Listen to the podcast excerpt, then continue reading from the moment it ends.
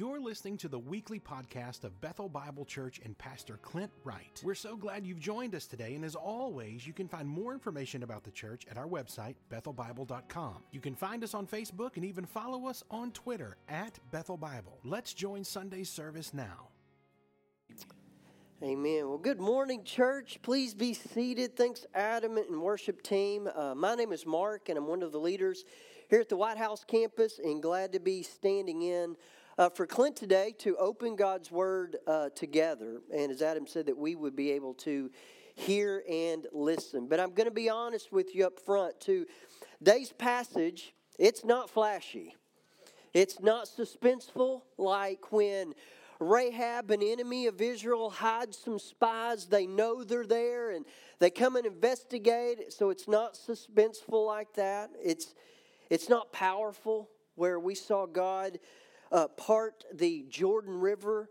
And when you look at the map, for 16 miles, God stopped the water from flowing down the Jordan. It's not dramatic. In a couple of chapters, we'll finally see the fall of Jericho. Um, so, how's that for grabbing your attention? So, listen up.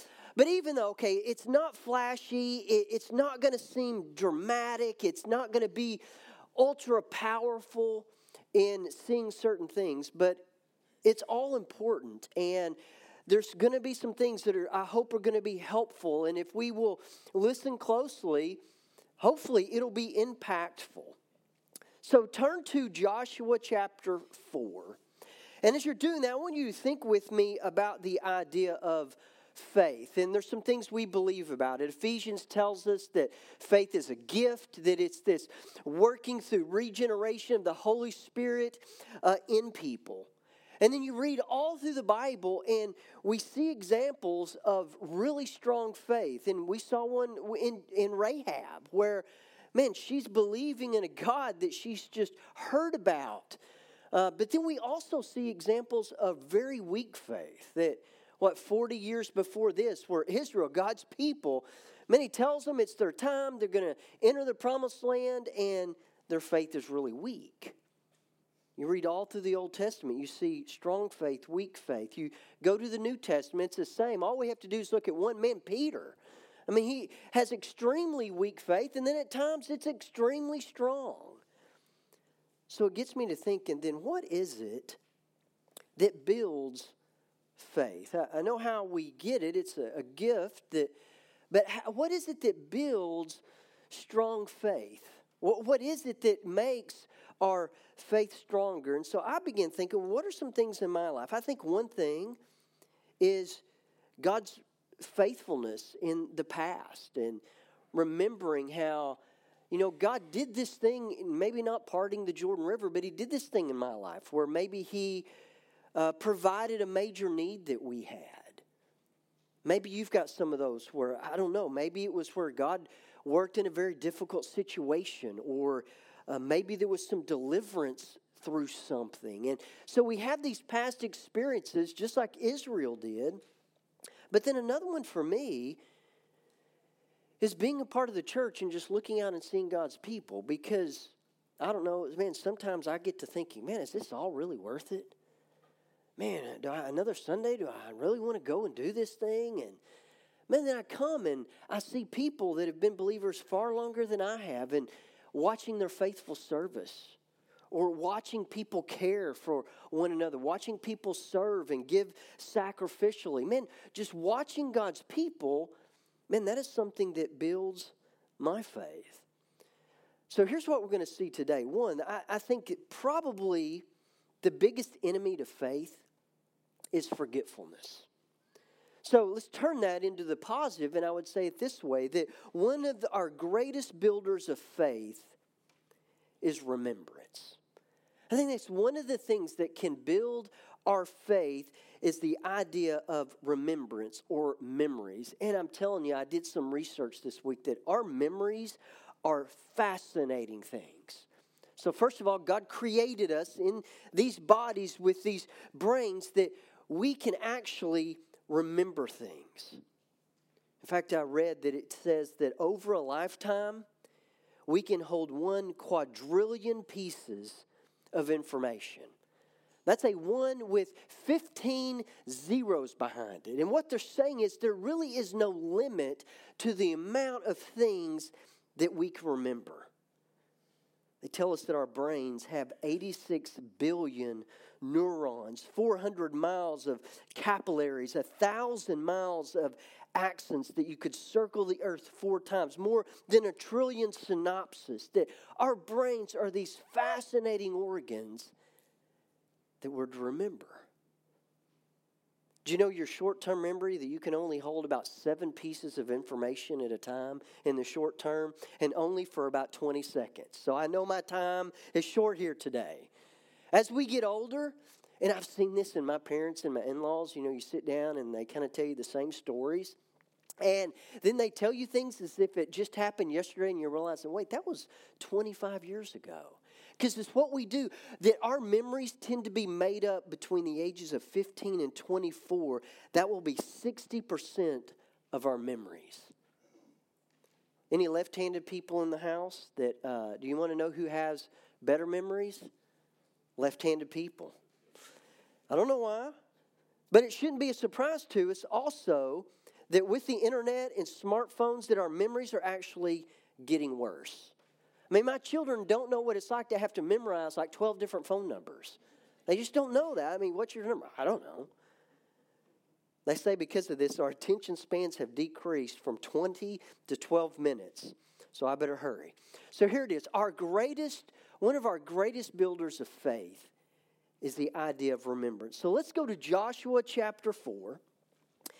And let's see what we see if that's actually a true statement. So let's begin. Uh, verses 1 through 3. This is how it reads. And this is going to set up the passage. Notice what it says. So remember that Israel is on the eastern side of the Jordan River. The spies have gone over to Jericho. Standing at the Jordan River, you can see Jericho. It's only about five miles. And this is what it says. When all the nation had finished passing over the Jordan. So God backs up the Jordan, they cross over, and the Lord said to Joshua, Take 12 men from the people, one from each tribe, and command them, saying, Take 12 stones from here out of the midst of the Jordan, from the very place where the priest's feet stood firmly. And bring them over with you and lay them down in the place where you will lodge tonight. And so he sets up the passage for us. He, he gives us the overview that God is going to command Joshua to tell 12 men, one from each tribe, to, as you're crossing over, you're going to pick up a stone and you're going to carry it with you. Then look at verse 4 and 5.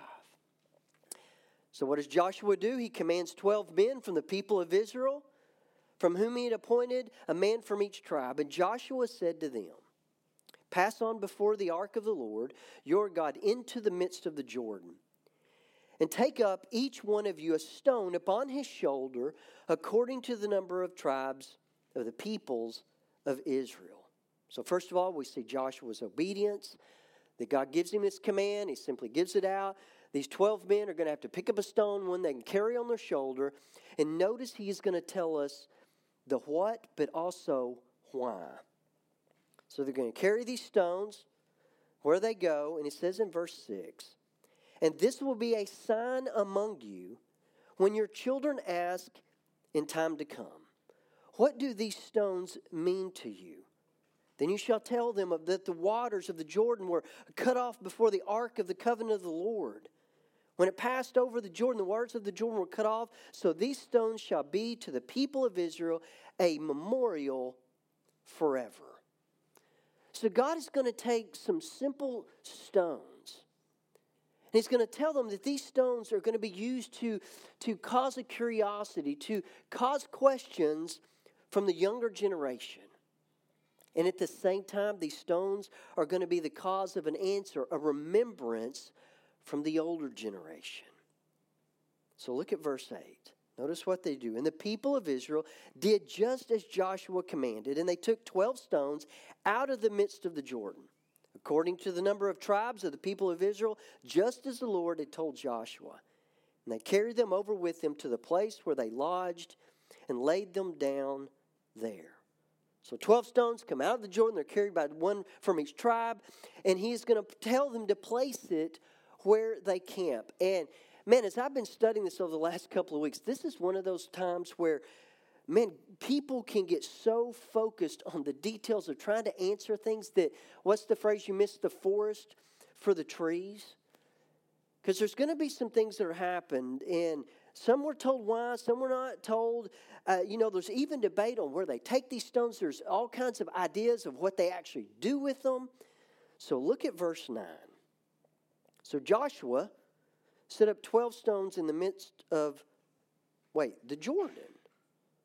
No, wait, didn't God tell them to take 12 stones and then carry them to the place we're going to lodge and set them up? But we're not told God told Joshua to do this, but for some reason, Joshua stops and he takes 12 stones. And notice, he placed them where the feet of the priest bearing the ark of the covenant had stood. And it says, they are there to this day. We're not told why. Joshua just does. To me, this seems like this is kind of his personal act of worship where the ark is coming through, it's standing there, the people are going to pass by, and Joshua takes 12 stones and he lays them there. We're not told why, but he does. But then in verse 10, for the priest bearing the ark, they stood in the midst of the Jordan until everything was finished that the Lord commanded Joshua to tell the people. According to all that Moses had commanded Joshua, the people passed over in haste. When all the people had finished passing over the ark of the Lord, and the priest passed before the people, the sons of Reuben, the sons of Gad, the half tribe of Manasseh, passed over armed before the people of Israel as Moses had told them. About 40 ready, 40,000 ready for war passed before the Lord for the battle to the plains of Jericho. So the fighting men go first. Probably so they're, you know, they're over there because they're only five miles. Imagine they've been to Jericho. They, they knew the spies where this city would have been on high alert. Imagine they could have even from the top of the wall, they could have seen them crossing. So notice this next dramatic event in 14. And on that day, the Lord exalted Joshua in sight of all Israel, and they stood in awe of him just as they stood in awe of Moses all the days of his life. And the Lord said to Joshua, Command the priest bearing the ark of the testimony to come up out of the Jordan. So Joshua commanded the priest, Come out of the Jordan. And when the priest bearing the ark of the covenant of the Lord came up out of the midst of the Jordan, and the soles of the priest's feet were lifted up on dry ground, the waters of the Jordan returned to their place and overflowed its banks as before. And so, what happens? And the people come up out of the Jordan on the 10th day of the first month, and notice they camped at Gilgal. And here's what we don't know. I mean, you're only five miles from the city of Jericho. Most cities were set up to be a day's journey, about 20 miles. We don't know if this is an actual city, but we know this that Gilgal means circle or wheel. That they probably took these stones and created a circle, created a wheel on the eastern side of the Jericho. And those 12 stones which they took out of the Jordan, Joshua set up at Gilgal. But it got me to thinking why would God not have had them set them up as soon as they crossed? It's, it's those priest feet come up out of the water, all of a sudden, or come out of the Jordan, all of a sudden the water returns. Why wouldn't God have had them set it up right there where He did this incredible thing? But instead, He tells them to take it where they can't. I think it's because God wanted this to be close by. He wanted to be in their midst. That God wanted this reminder of these stones as these people were passing. Somebody go, what are those stones there for? And notice we get the why again. And he said to the people of Israel in verse 21 When your children ask their fathers in times to come, What do these stones mean? Then you shall let your children know. Israel, we passed over this Jordan on dry ground. For the Lord your God dried up the waters of the Jordan for you until you passed over, as the Lord did, Lord your God did in the Red Sea, which He dried up for us until we passed over. And what I'm seeing is that God desires something. That God desires this idea of generational teaching. He, he wants this idea of generational influence. He wants this thing of generational gospel telling. And that's why I'm so thankful that we are a part of a church that believes in, in generational discipleship. I'm so thankful for the children or the adults that teach our youth this idea of generational impact, those that teach our children and lead our kids' life group, that we want adults in front of children so that they can tell of God's faithfulness.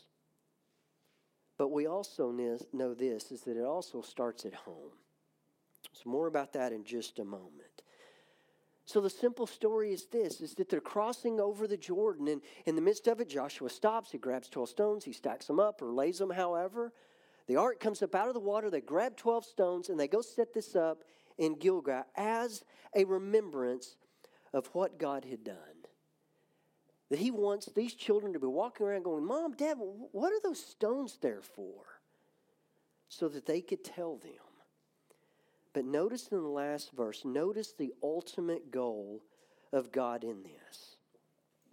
It isn't just that one generation hears, but it's so that all the peoples of the earth may know that the hand of the Lord is mighty, that you may fear the Lord your God forever that God's ultimate goal, even through this, is not just so that one generation hears, but that generation tells another one, and that generation tells another one, to where all the peoples of the earth.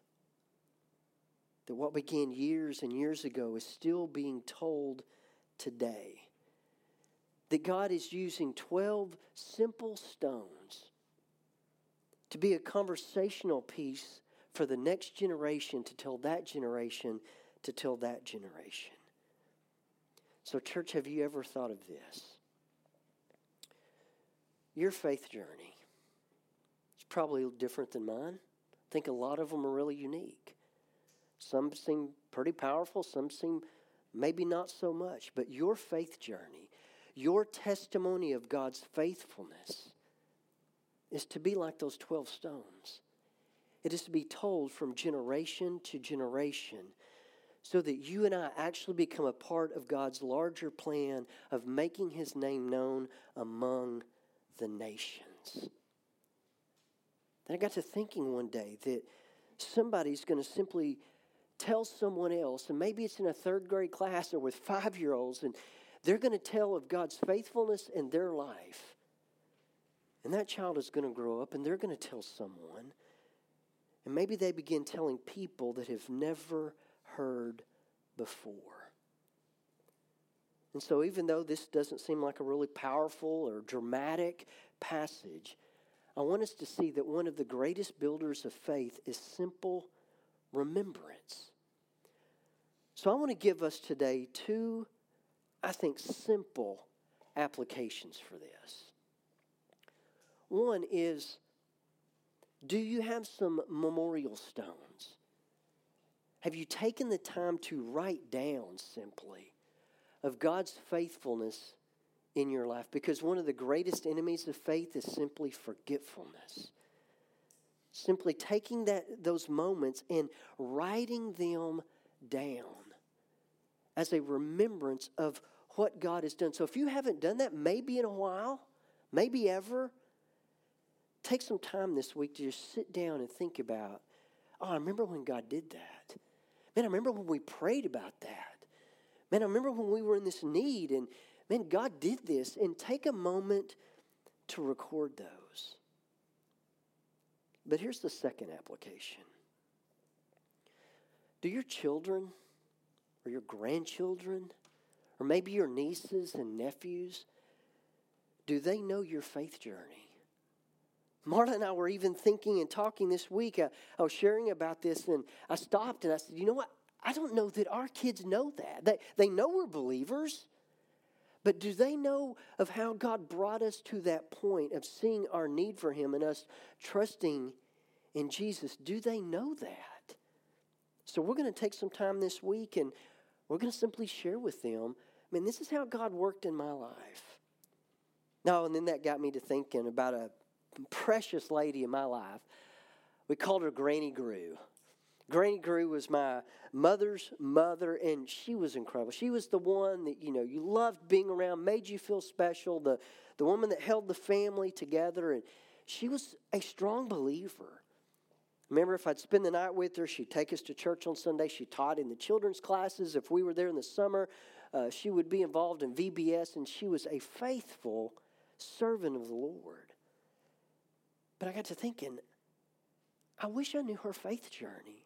I know she's a believer, but I wish I knew that. That I'm going to have to call my mom this week and ask, hey, did Granger ever tell you about how she came to faith in Christ? So, kids, do you know your parents or your grandparents about how they came to faith?